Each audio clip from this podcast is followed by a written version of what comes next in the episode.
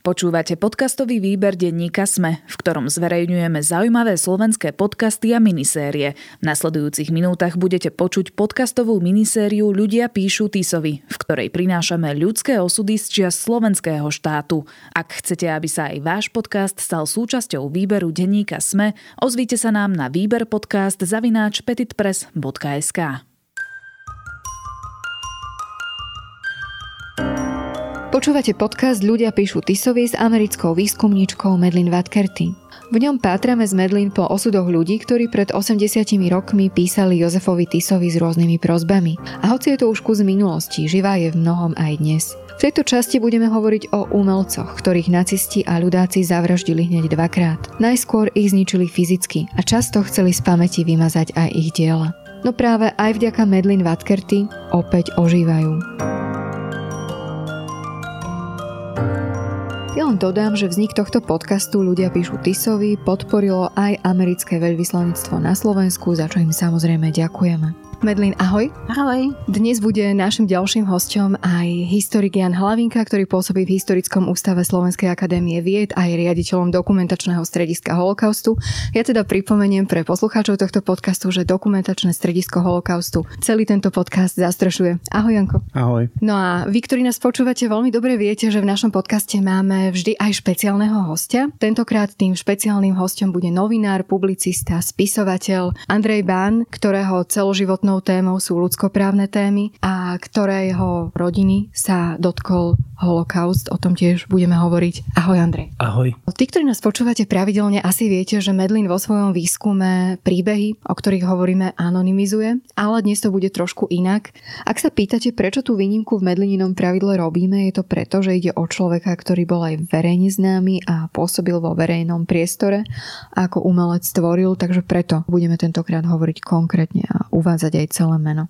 Dnes budeme hovoriť o jednom konkrétnom človeku, o akademickom maliarovi Zoltánovi Hakim, ktorý sa narodil ešte v 19. storočí, bolo to v roku 1895, mal maďarský pôvod, a jeho stopa sa vlastne stráca v tomto období. Medlin pátrala po jeho stope a našla jeho list. Medlin, čo vlastne o tom Zoltánovi Hakim vieme? Ešte predtým, než prišli všetky tieto udalosti, ktoré mu zmenili život. Práve keď e, pozerám, každý list je iný, každý list je zaujímavý, každý list hovorí o jednotlivcom a v tomto prípade ja som videla v tomto liste, že ten pán Haký sa snažil presvedčiť Jozefa Tisa, aby dostal milosť. On chcel slovenské občanstvo a nedostal to a on si myslel, že môže sa opratiť na prezidenta. Najmä to, čo ma zaujíma, keď ja čítam listy, ktorí sú tie retorické stratégie, ktoré ľudia používali, aby mohli byť presvedčiví. Lebo to bol cieľ tých listov. Oni chceli presvedčiť Tisa, aby mu dali niečo. V tomto prípade on chcel slovenské občianstvo. A on sa snažil používať uh, dva argumenty, prečo by mal dostať. Ten prvý bol, že on je akademický maliar a že on je známy a on, je ten, on hovoril, že on je ten len jediný židovský maliar. A druhá bolo, že on mal jednu amputovanú nohu. A tým pádom on by nebol vhodný na, na tie, ako Určite každý vedel, on napísal jeho list 12. marca 1942, každý vedel, čo sa chystá a on si myslel, že keď len má jednu nohu, on nie je vhodný na to presídlenie. Presídlenie. My si ten list aj prečítame. Prečíta nám ho kolega, moderátor tohto podcastu Jaro Valen, takže teraz si ho môžete vypočuť. Slovutný pán prezident, podpísaný žiadam vás úctivo o láskavé oslobodenie spod ustanovenie židovského kódexu pre seba aj pre moju manželku Jolanu, rodenú Deserovú. Som 47-ročný akademický maliar, bratislavský obyvateľ, tam tiež príslušný. Moja žiadosť o priznanie štátneho občianstva bola však zamietnutá.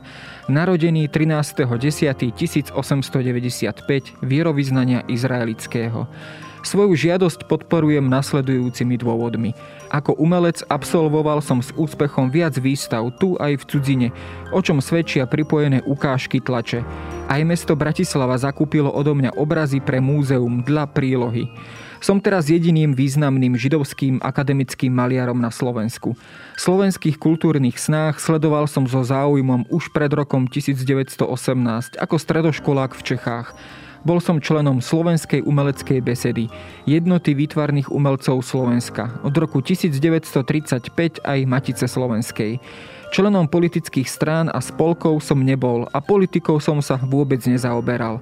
Môj záujem obracal sa vždy okrem môjho umenia len na veci kultúry. Viedol som vždy mravne a občiansky život bezúhonný. Trestaný som nebol. Som invalid, amputovaná noha a mám aj chorú manželku, dôsledkom čoho som od dislokačnej povinnosti predbežne oslobodený. Som tiež nemajetný, bez všetkého zárobku a žijem z podpor mojich aríských rímskokatolických švagrov, žijúcich v Maďarsku. Svojou žiadosťou nesledujem nejakých zištných cieľov. Najmä nechcem škodiť záujmom slovenských umelcov.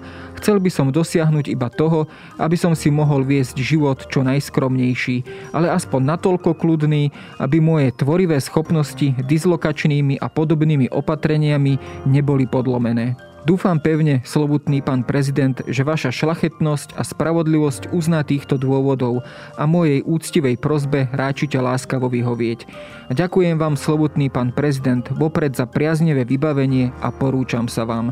V najhlbšej úcte Zoltán Hacky, akademický maliar.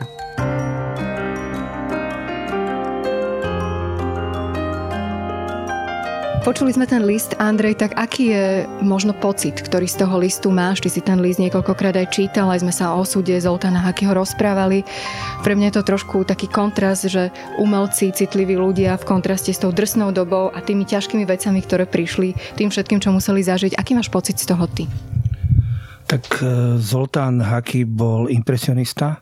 E, vo vojnových rokoch žil tu v Bratislave a čo ma zaujalo, tak on tam v tom liste naozaj argumentoval tým, že myslím, výraz použil najvýznamnejší židovský maliar. Čo teda mi prípada, že je to na jednej strane úplne pochopiteľné, že chcel vlastne zdôrazniť svoj význam aj význam umenia ako takého, ale v tom režime umelci, pokiaľ netvorili v duchu toho režimu, tak boli vlastne považovaní za nepriateľov, za liberálnych odpadlíkov, voľnomyšlienkárov a ja neviem koho všetkého.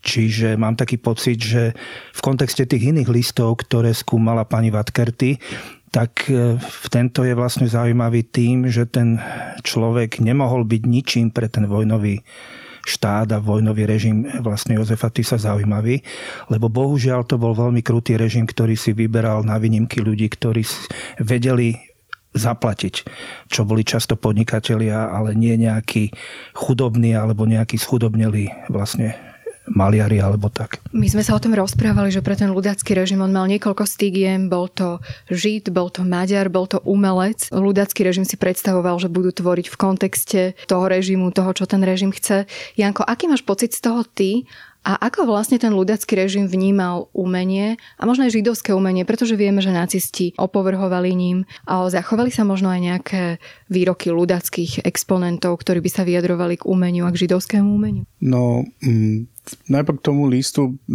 shodujem sa s tým, čo povedali tu kolegovia, že e, ten list je takým vlastne snahou o zdôraznenie toho umeleckého momentu v jeho živote a v jeho profesii a že asi sa spoliehal na to, že prezident nejakým spôsobom na toto bude prihliadať. Pokiaľ ide o druhú časť tej otázky, e, ľudácky režim naozaj, tak ako to vlastne tie autoritárske a totalitné režimy robia, vnímal umenie ako inštrument. Hej, ako niečo, čo má slúžiť jeho vlastne vyššiemu záujmu a má vlastne sa mu prispôsobiť. To znamená, že oni očakávali od umelcov, že budú tvoriť v určitej línii, určitým spôsobom, venovať sa len určitým témam, v podstate nejakým spôsobom sa prispôsobia tomu, čo režim ako keby teraz v tejto chvíli potrebuje, lebo tieto režimy oni z pravidla e, aj vo svojej propagande hovoria, že teraz musíme robiť to a našim cieľom je to tak e, tomu sa má prispôsobiť aj umenie. To, čo si spomínala e, z hľadiska charakteristiky Zoltána Hakyho, samozrejme na prvom mieste tam bola otázka, že bol Žid a že sa na neho vzťahoval ten vtedy platný tzv. židovský kódex alebo nariadenie o právnom postavení Židov, ktorý ho veľmi jasne určoval to, čo môže, ale predovšetkým to, čo nemôže, a, lebo toho bolo v podstate z hľadiska toho e, konkrétneho nariadenia o mnoho viacej ako toho, čo môže. No a ten moment, že tam bol silný ten maďarský moment v jeho živote, lebo on tam popisuje, že kde všade ako keby s čím všetkým je spojený, s akými miestami, tak e, ten, ten bol práve že z pohľadu ľudackého režimu mínus, pretože tzv. maďarská karta bola veľmi citlivo vnímaná ľudákmi. Napríklad v arizácii, keď sa Maďar prihlásilo o arizovanie židovského majetku, tak spravidla na tomto to skončilo, že zistili, že je, že je Maďar a ho z procesu vylúčili, čiže oni išli nielen po tej veci akože židovská e, identita, ale zároveň tam určite zohrávalo úlohu aj to, že mal silný ten, jak sa hovorí dneska, maďarský background. Ja by som len možno doplnil, že Zoltán Haky sa narodil v bývalom vlastne Sedmohradsku, v meste, ktoré sa volá po rumúnsky Tarča, po maďarsky tuším Kištarča, ale tak nie som si istý, čo je dnes územie Rumúnska, vtedy to bolo Sedmohradsko ako súčasť Uhorska a študoval na výtvarných akadémiách v Budapešti a v Kečkemete, čiže áno, študoval v Maďarsku. A ono sa len tak veľmi nejasno v jeho životopise, ktorý som si dohľadával mimo územia, mimo územia vlastne Slovenska, píše, že v medzivojnovom období nie je napísané, kedy sa presťahoval sem na Slovensko do Bratislavy. A mňa by veľmi zaujímalo, ale žiaľ som sa nevedel dopatrať k tomu, aké umelecké diela vytvoril od roku 39, keď vznikol vlastne, vznikla Slovenská republika 39-45, pretože vtedy už určite reflektoval svoj veľmi ťažký údel vlastne židovského umelca na Slovensku. Z tých obrazov, čo sú vlastne dochované, sú to najmä dva. Sú to obidve krajinky. Na jednej z tých krajiniek je vlastne zobrazený ten starobiblický výjav s Adamom a s Evou, čo snáď možno nemuselo byť tiež pre vlastne klerofašistický štát vtedy alebo pre ten režim veľmi blízke. A e, žiaľ teda ešte raz poviem sa z jeho diel, z jeho obrazov veľmi málo zachovalo a e, ale jednu vec, čo chcem v tomto kontexte možno zdôrazniť, že bez ohľadu na to, či to bol mimoriadne významný, významný alebo menej významný umelec ako tvorca, ľudské utrpenie nie je závislé na tom, či ste významný človek alebo nie. Ľudské utrpenie môže mať aj úplne bezvýznamný človek a tento príbeh je práve príkladom, že vlastne pani Vatkerty objavila výtvarníka, umelca židovského pôvodu, ktorý doteraz na Slovensku nebol vôbec možno známy a o to viac je vlastne hrozné vidieť, ako sa človek, ktorý nemá za sebou nejaké renomé, nejaké kontakty, usiluje vlastne dosiahnuť, aby ten štát mu dal milosť.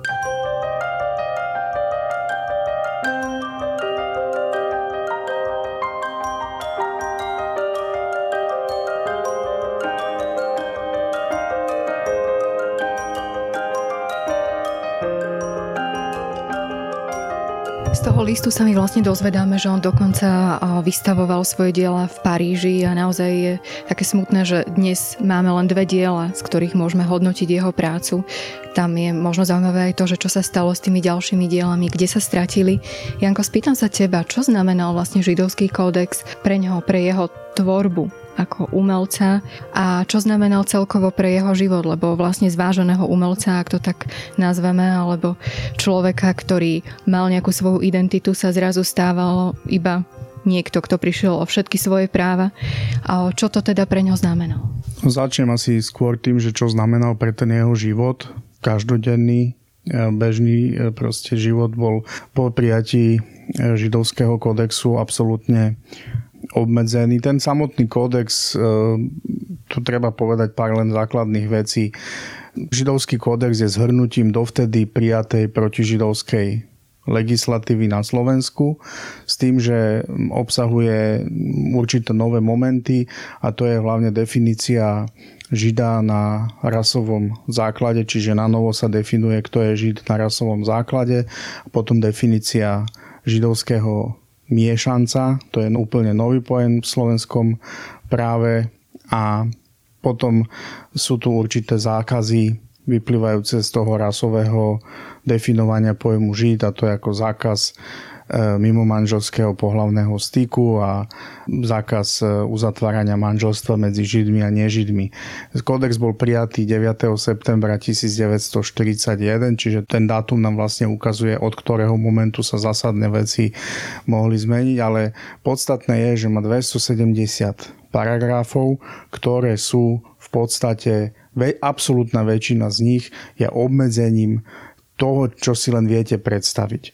Od veci, ktoré som spomenul, to znamená manželstvo a tak ďalej, cez také veci, ako je možnosť vykonávať konkrétne určité povolania, lekár, zverolekár, neviem, advokát a tak ďalej, až po be- veci bežného života e, typu, že Židia strácajú listové tajomstvo, ktokoľvek môže teda otvoriť ich listovú obálku, e, musia označiť svoje, svoju poštu špeciálnym znakom a samozrejme veľmi brutálne ustanovenia o tom, že musia byť viditeľne označení na vrchnom odeve, čo o niekoľko dní na to e, vlastne po prijatí kodexu upravili do formy e, teda známej žltej Davidovej hviezdy.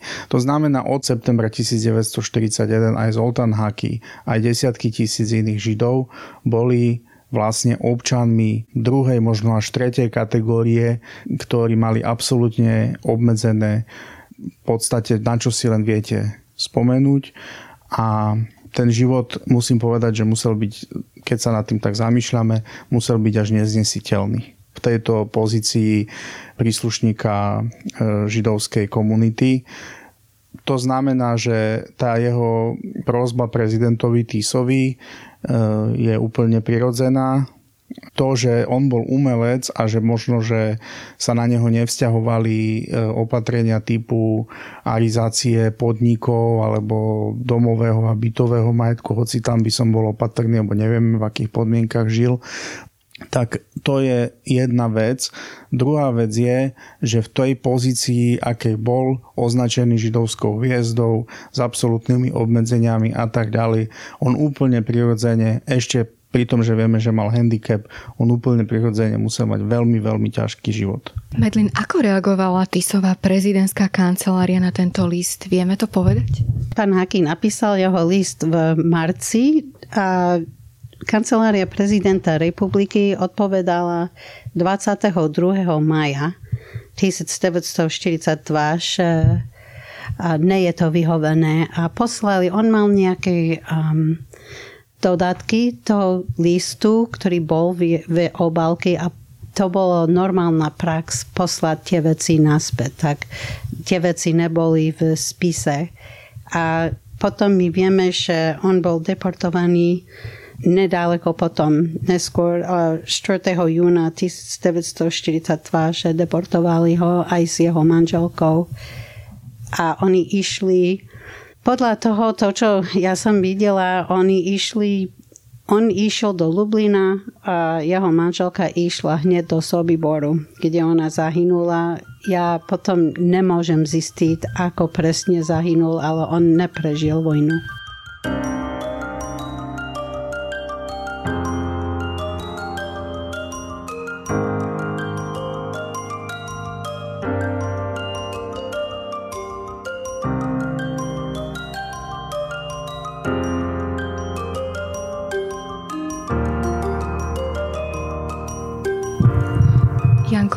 doplňujúca otázka pre teba, keď Medlin spomínala, že naozaj táto prezidentská kancelária to v podstate veľmi rýchlo zamietla a mnohí obhajcovia Jozefa Týsa hovoria o tých výnimkách, ktoré on udeloval. Ako to bolo s tými výnimkami? Ivan Kamenec hovorí naozaj, že sú to výnimky zo zločinov, ale mňa by skôr zaujímalo to, že komu oni vlastne tie výnimky boli ochotní vôbec, vôbec dať. No, neexistuje úplne mm, nejaký vzorec, podľa ktorého by sme vedeli povedať, že tento dostane a tento nedostane výnimku. Tam bývali také e, niekedy individuálne rozdiely. V zásade ale platí, že tá prezidentská kancelária, keď dostala takúto žiadosť, rozbehla v tejto veci úradné konanie, ktoré obsahovalo v podstate jeho náplňou bolo preverovanie danej osoby. To znamená, oni si vyžiadali posudok alebo názor nižších štátnych e, orgánov, z pravidla to bol okresný úrad a ten sa opieral o policajné hlásenie, respektíve e, hlásenie notára štátneho danému človeku. Vypracovaná charakteristika sa odosielala na prezidentskú kanceláriu a tam sa prijímalo rozhodnutie s tým, že ako už bolo povedané, za tie výnimky sa platilo. To znamená, bol vyrubovaný poplatok za udelenie výnimky v nejakej úmere ku nahlasenému majetku. To znamená, e, mohlo ísť kľudne o niekoľko 100, niekoľko tisíc korún. Ja som videl, myslím, najviac, čo som videl v archívoch, bolo asi 5000 korún, čo na tú dobu bola veľk, veľmi veľká suma peňazí, špeciálne ak si uvedomíme, že židovská komunita bola v podstate zbavená pred tým e, majetku.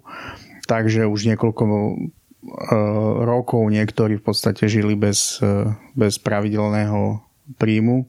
No a pokiaľ ide o to, že komu sa udeľovalo, alebo či bol nejaký predpoklad, e, historici vlastne prišli len s tým takým poznaním zatiaľ, že teda do určitej miery v tých výnimkách taký signifikantný moment sú konvertiti, to znamená Židia, ktorí predtým prestúpili na nejakú kresťanskú vieru alebo vstúpili do nejakej kresťanskej cirkvi.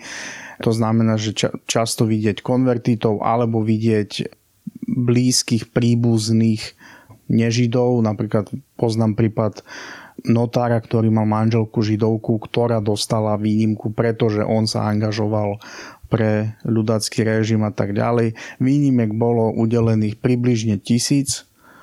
S tým, že sa vzťahovali aj na najbližších príbuzných, tak e, z pravidla hovoríme, že mohli kryť tzv. asi 4 až 5 tisíc osôb, čo bolo len veľmi malé percento z židovskej komunity a naozaj dostať prezidentskú výnimku bola výnimočná vec. Medlin, z tvojho výskumu, koľko bolo tých listov, kde ľudia prosili práve o výnimku spod židovského kódexu a koľko im vyhoveli z tvojho vlastného výskumu? Z môjho vlastného výskumu ja som videla stovky listov, kde ľudia napísali, že si prosili výnimku, ale ja som ich len videla dve. Ja som najprv si myslela, že možno, že tie výnimky sú v inej škatule a že to je len otázka nájsť tú škatulu a že to je zvlášť. Ale potom som rozumela, že tieto listy o výnimke a tie výnimky boli miešané s ostatnými vecmi v tomto fonde. A jeden bol pre človeka, ktorý zomrel a nemohol to používať. A potom jeden ďalší a jeden pán napísal, že on si prosí výnimku a dostal to a zaplatil za to 5000, 5000 korun tedy. Um, je to veľmi, veľmi smutné s tými výnimkami a stále treba zapýtať, pred kým tie výnimky by mali a, zachrániť. Ale je to, je to dosť smutné a a, a ja som čítala ten istý výskum a, a dostať výnimku to naozaj bolo výnimka. To, čo mne vždy prekvapuje, je, že tá vláda investovala určité počet hodín, peniazy, prácu, aby mohli zistiť, kto má dostať výnimku a kto nie. A keď bol ich tak málo, ja nerozumiem, prečo investovali do toho toľko zdroja. Andrej, čo to podľa teba hovorí všetko o tom ľudáckom režime, ktorý aj dnes mnohí ešte sú takí ľudia v našej spoločnosti, ktorí sa ho snažia nejakým spôsobom obhajovať. Ja si vždy predstavujem tých ľudí, ako ten Zoltán Haky, prišiel mu ten list, kde odmietli tú jeho prozbu. On určite veril, že sa to nejako podarí. Potom o pár mesiacov na toho vlastne nasadili do nákladného vlaku a jeho život sa krátko na to skončil. Tak čo to hovorí o tom ľudáckom režime toto celé? Aj s tou politikou tých výnimiek, aj vôbec s tým, že rozdelil ľudí na dve kategórie? Tak jedným slovom, keď to povieme, tak bol to neludský režim. To je asi základné vyjadrenie, keď hovoríme o tomto type režimov, ktorým bola aj vlastne Slovenská republika 39-45, ale aj komunistické Československo od roku 48 a teda samozrejme nacistické Nemecko, kde boli ľudské práva potláčané a kde boli ľudia delení na dve kategórie, ale čo mi príde zaujímavé sú vlastne isté ozveny alebo tiene tohto režimu, ktoré vidíme dnes. Ja som pred približne 26 rokmi pripravoval scenaristický film, ktorý režiroval filmový režisér Dušan Trančík. Ten film sa volá Ticové tiene pre Českú televíziu a v tom filme vystupovali vtedy ešte žijúci obhajca pred Národným súdom v roku 1947 doktor Ernest Žabkaj, žalobca Anton Rašla a John Spiegler, vlastne dôstojník americkej kontrarozviedky v americkej okupačnej zóne na území dnešného Nemecka, Bavorska, kde sa Jozef Tiso skrýval v kapucínskom kláštore v mestečku Alteting. Ale je tu potom aj duch, ktorý toho režimu ešte prežíva v súčasnosti a to je úplne jasné jasná vec, ktorá súvisí s aktivitami e, strán ako je LSNS alebo Republika alebo títo politici, ktorí jednoducho nemôžu otvorene vyznávať svoj, aj keď to robia samozrejme na Facebooku, ale e, nemôžu otvorene vyznávať svoj obdiv k tomu režimu, ale spochybňujú jeho negatívne stránky a vlastne bagatelizujú tento režim. A to má žiaľ vere týchto dnešných sociálnych sietí veľmi zlý alebo veľmi vlastne devastačný vplyv najmä na mladých ľudí, ktoré, ktorí sú vďaka tomu veľmi zmetení a sú schopní uveriť tomu, čo nazývame hoaxy. Čiže, čiže asi takto.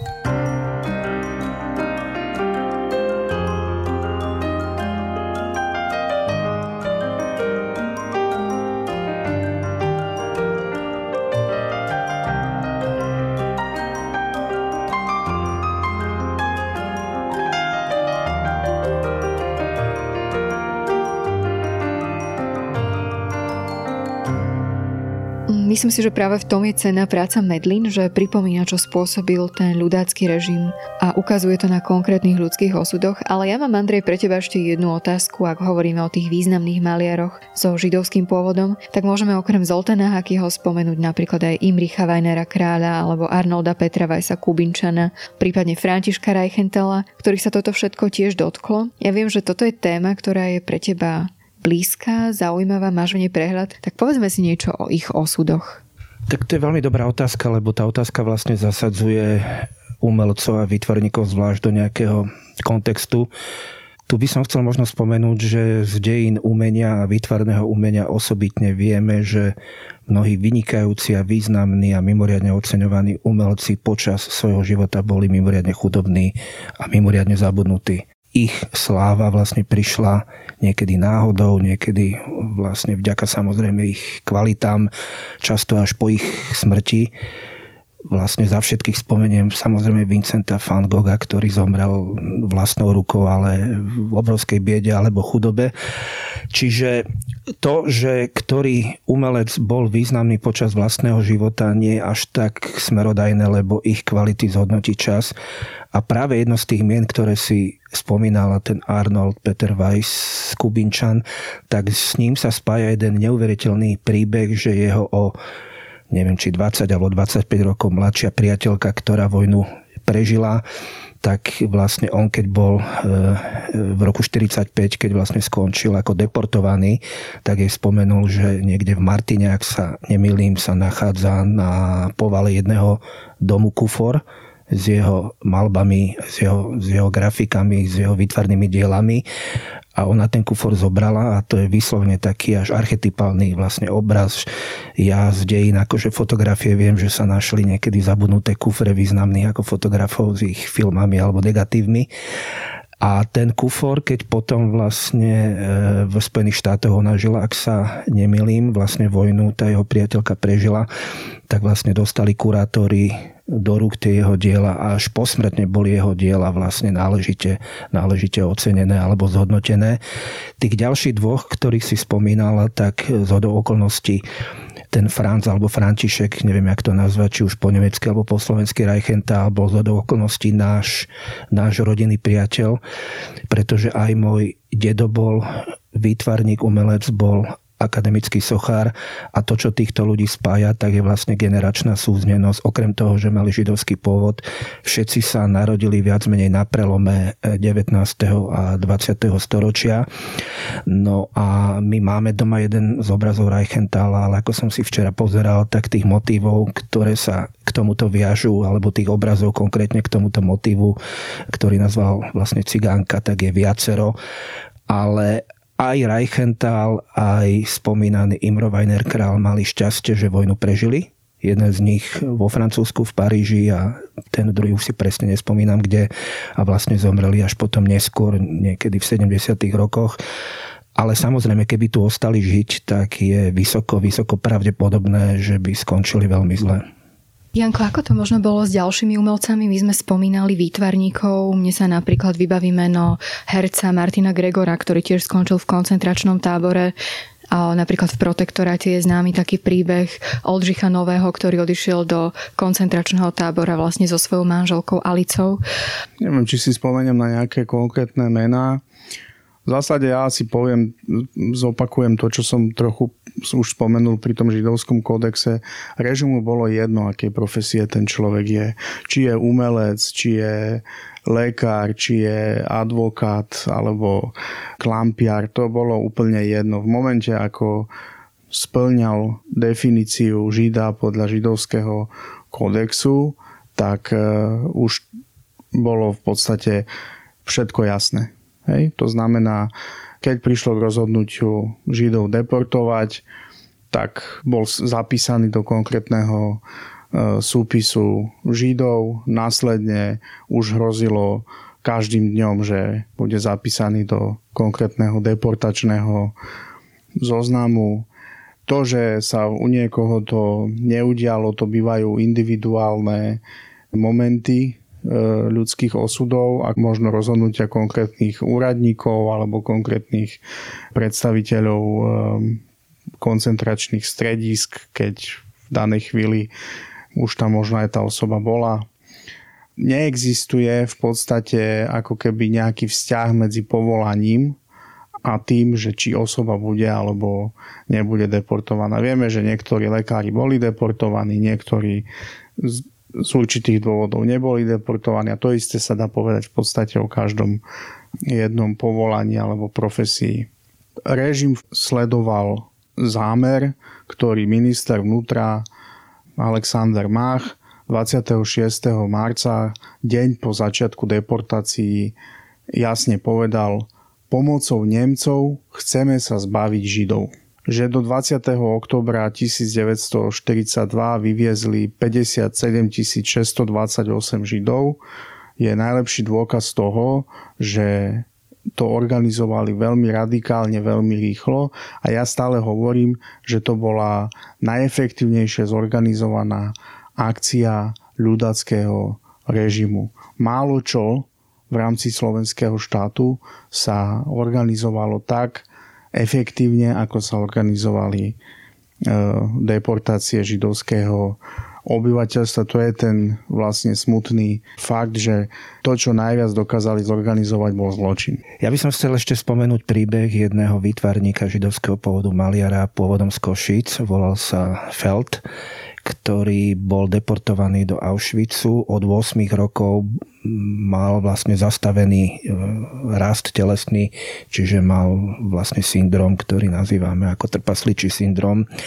A vďaka jeho kvalitám vytvoreným si ho vybral Mengele, lekár smrti na to, aby maloval atypických ľudí, ktorí boli v tom čase v koncentračnom tábore, vo vyladzovacom tábore, aby tým aj Mengele vlastne ukazoval, že e, mu išlo o to, aby bola istá miera rasovej čistoty dodržaná, alebo respektíve, aby ľudia, ktorí majú telesné vady, tak boli zo, zo života, zo spoločnosti vylúčení, čo ešte viac zdôrazňuje neludský charakter tohto režimu.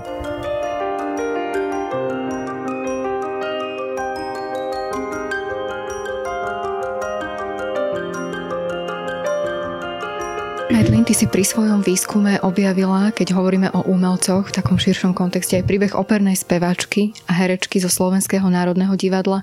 Píšeš o nej vo svojej knihe, tak aký je to príbeh, keď dnes hovoríme o umelcoch, môžeme ju pripomenúť? No to bola um, mladá žena, mala 33 rokov a kvôli židovskému kodexu ona stratila jej prácu ona bola v chore v Slovenskom národnom divadle. Ona nebola veľmi známa, nebola vôbec známa. A napísala, že keď sa dozvedela, že už ako štátny zamestnanec, ona už nemôže pracovať a ona toľko rokov trenovala jej hlas a jej matka vdova sa toľko obetila, aby mohla robiť jej profesiu. Ona, ona sa zrutila a ona musela ísť do nemocnice. Ona nehovorí, že to je um, také psychologické nemocnice. A napísala, že ona rozmýšľala o zmysel životu a ona sa rozhodla, že ona chce byť katolíčkou. A ona uh, zahynula, ona bola v do, druhom transporte zo Slovenska, tak ona mu napísala v decembri a už v marci už bola otransportovaná a a jej list, jej žiadosť bola odmietnutá a o rok, čo je znamená, že asi bola už dlho mŕtva. A ja sa čudujem občas, že viac ľudí nezrutili sa, keď stratili všetko, čo mali. Ona vlastne zahynula. Áno, ona sa nevrátila z vojny, zahynula v Auschwitze. Andrej, spýtam sa teba, tvoj starý otec, Pavol Bán, známy sochár, prežil holokaust. Ja viem, že ty už si ho nezažil, ale aké je možno pamäť vo vašej rodine na ňo hovoril o tom, čo prežil, ako sa im podarilo prežiť, alebo skôr reflektoval toto obdobie aj vo svojej tvorbe nejakým spôsobom? Tak áno, ja už som vlastne z tretej generácie. To znamená, že áno, bol to môj starý otec. Ja som ho už žiaľ nezažil, lebo zomrel 5 rokov pred môjim narodením v roku 1959. Bol akademický sochár a ja asi patrím medzi mnohých ľudí, ktorí majú židovský pôvod, o čom sa vlastne dozvedeli, až keď boli väčší. Že v našej rodine aj veľmi dlho, až prakticky do stredoškolských mojich čias som o tomto nevedel vôbec a vlastne tak ako mnohé tieto kúzelné alebo silné príbehy, tak aj u nás v rodine som sa to dozvedel tak, že som raz u starej mamy som jej hovoril o mama, čo bol taký starý výraz pre špurácky, objavil v jednej komode šuplíky, kde boli odložené nejaké dokumenty o tom, že si moji predkovia zmenili meno z priezviska Brill na priezvisko Bán, že môj dedo bol židovského pôvodu a tak a tak ďalej. Aj moja stará mama, ktorá bola narodená vo Viedni, Nojge Zuzke Baverová. No ako som spomínal, tak mnohí tí výtvarníci, umelci sa narodili na prelome storočí. Čo bol aj prípad môjho deda z roku 1892 narodený v turčianských tepliciach, ktorý študoval v Budapešti takisto a venoval sa figurálnej tvorbe, venoval sa sochám, bustám a z toho vyplýva aj to, že sa venoval aj ľuďom alebo osobnostiam, ako bol generál Štefánik. Ja si spomínam, že sme mali doma ešte veľmi dlho hodvábnú nočnú košelu po generálovi Štefánikovi, keďže jeho brat Mirko žil u mojich predkov vlastne predtým, než emigroval do Južnej Ameriky Žiaľ, už si ani presne nepamätám, čo sa s týmito vecami stalo. Ďalej sme mali list od Andrea Hlinku, lebo môj dedo robil aj mm, vlastne bustu Andrea Hlinku e, v Ružomberku. No a istí dobráci, ktorých je tu okolo nás veľmi veľa, mi dodnes s veľkou radosťou a s veľkou škodaradosťou pripomenajú, že môj dedo robil aj v 56. roku alebo v 55. už si nepamätám, kedy to bolo presne, tak možno skôr e, sochu Jozefa Vysarianoviča Stalina čo spomínam teraz preto, lebo je to súčasť toho komplikovaného príbehu a komplikovaného života. Môj dedo, pokiaľ viem, tak bol svojim názorom komunista, čo však u ľudí, ktorí mali židovský pôvod a žili v tej prvej polovici 20. storočia bolo často veľmi, veľmi pochopiteľné, lebo videli v tom únik od týchto nacistických alebo rasistických ideológií. No a ešte raz teda spomínam, že žiaľ nemám vlastne ani z rodinej pamäti veľmi dochované spomienky, respektíve nejaké informácie, ktoré by charakterizovali nejaké životné rozhodnutia mojich predkov. Viem, že môj dedo a môj otec, ktorý bol narodený v 31. a moja stará mama v Trojici vlastne vojnu prežili tak, že sa skrývali na desiatkách miest. Ako mi spomínali, tých miest boli desiatky na Slovensku. Ale je to aj moja chyba, že som sa, kým ešte žil môj otec, tomu nevenoval, aby som vlastne s ním nejak prebral tie veci. On mi len spomínal, že ako malý chlapec, keď mal možno 10 rokov v 41. roku, takže prišla do ich bytu razia. E, razia gardistická, to bolo tu niekde v centre Bratislavy a že vlastne on bol skrytý pod postelou a bol skrytý takým spôsobom, že keď vlastne bodákmi do tej postele pichali a vlastne prehľadávali, tak nejakým zázrakom sa stalo to, že ho, že ho nezabili. Čiže boli to pre neho nesmierne traumatické spomienky a ja som to rešpektoval a som sa ho na to nevypitoval.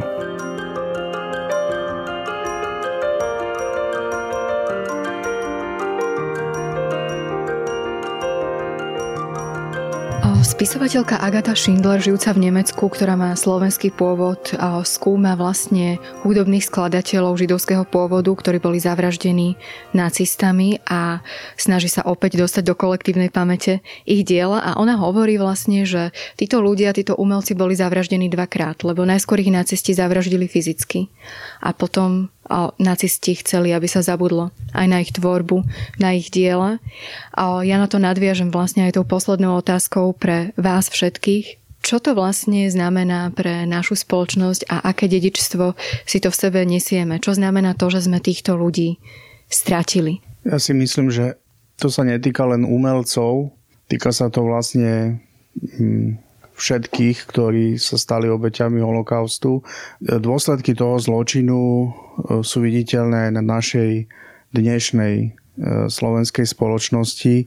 My sme stratili ako Slovensko obrovský potenciál, ktorý bol v týchto ľuďoch, ktorí sa mnohí cítili byť e, súčasťou teda tejto spoločnosti úplne rovnocennou a prirodzenou ako sa my dneska cítime a boli len vďaka tomuto e, neľudskému režimu z nej vlastne vytrhnutí a v podstate v spolupáchateľstve zavraždení. Tu treba povedať, že či arizácia, či následné deportácie, to všetko malo a má do dneska vplyv na to, ako dneska Slovensko vyzerá, ako vyzerajú tie slovenské obce, mesta a vôbec e, rôzne sféry nášho života, aj keď si to niektorí neuvedomujú alebo to nechcú pripustiť.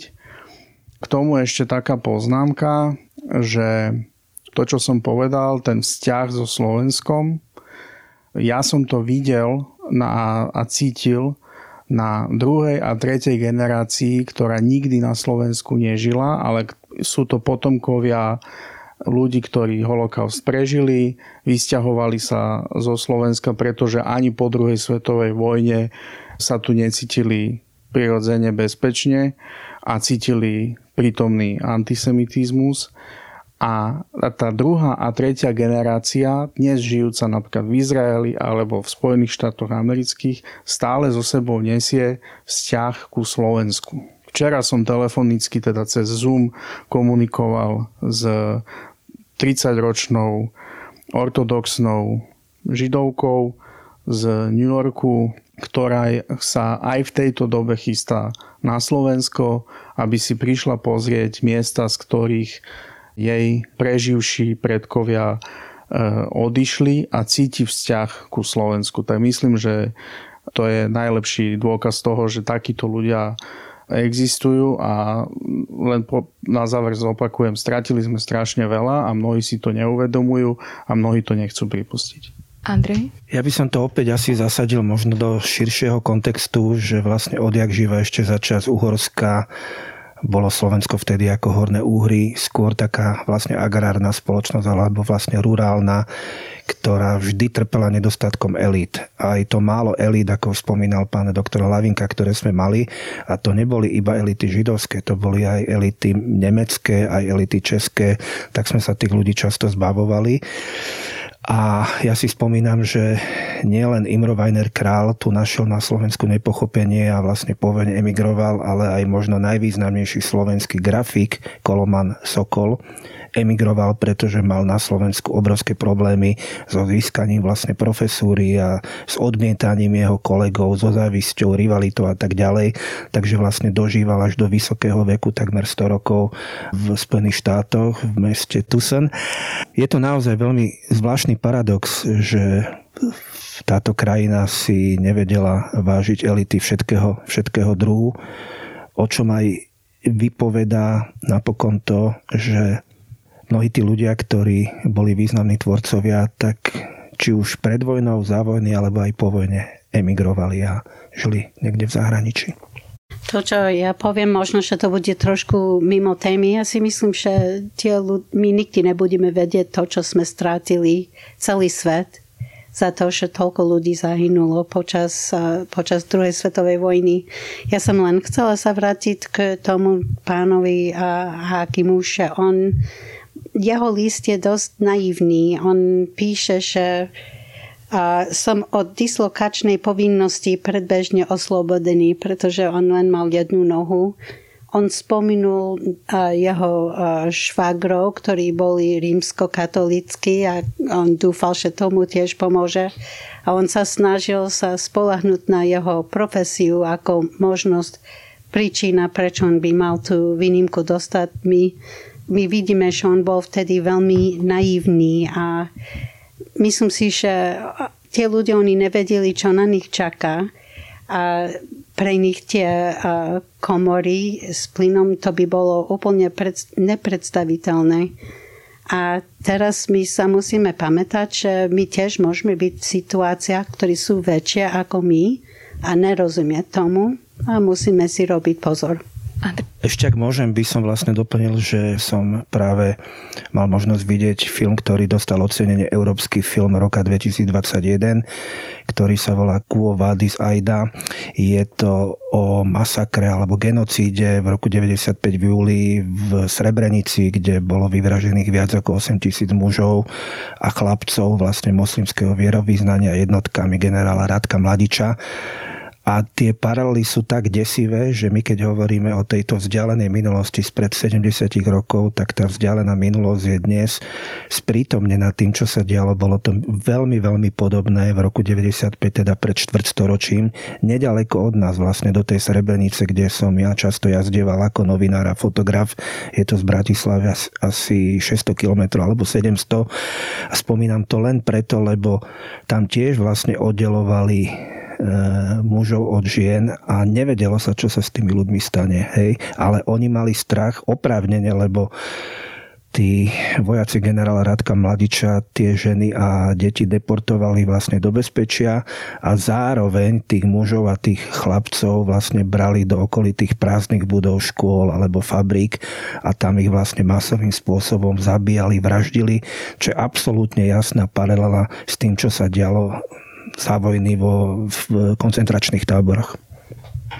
Tie otázky, ktoré dnes zaznievali, sú teda aktuálne stále a stále aktuálne budú. A ja sa chcem veľmi pekne poďakovať všetkým našim hostom.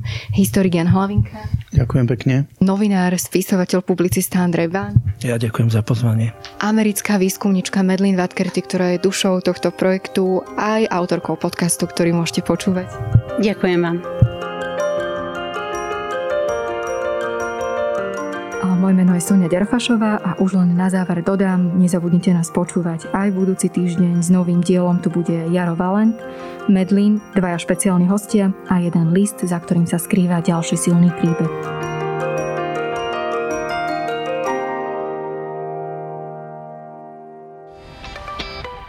Existuje Boh, ak je na svete toľko utrpenia? Je environmentalizmus nové náboženstvo? Je lepšie nespravodlivosť znášať, ako ju konať? Ja som Jakub Betinský. A ja Andrej Zeman. A spolu tvoríme pravidelnú dávku. Vzdelávací podcast pre zvedochtivých, ktorý vás rozrozmýšľa nad aktuálnymi a nadčasovými otázkami filozofie, vedy a náboženstva. Vychádzame každý útorok, nájdete nás na pravidelnadavka.sk, Facebooku a Instagrame a tiež na denníku ZME. Tešíme sa na vás.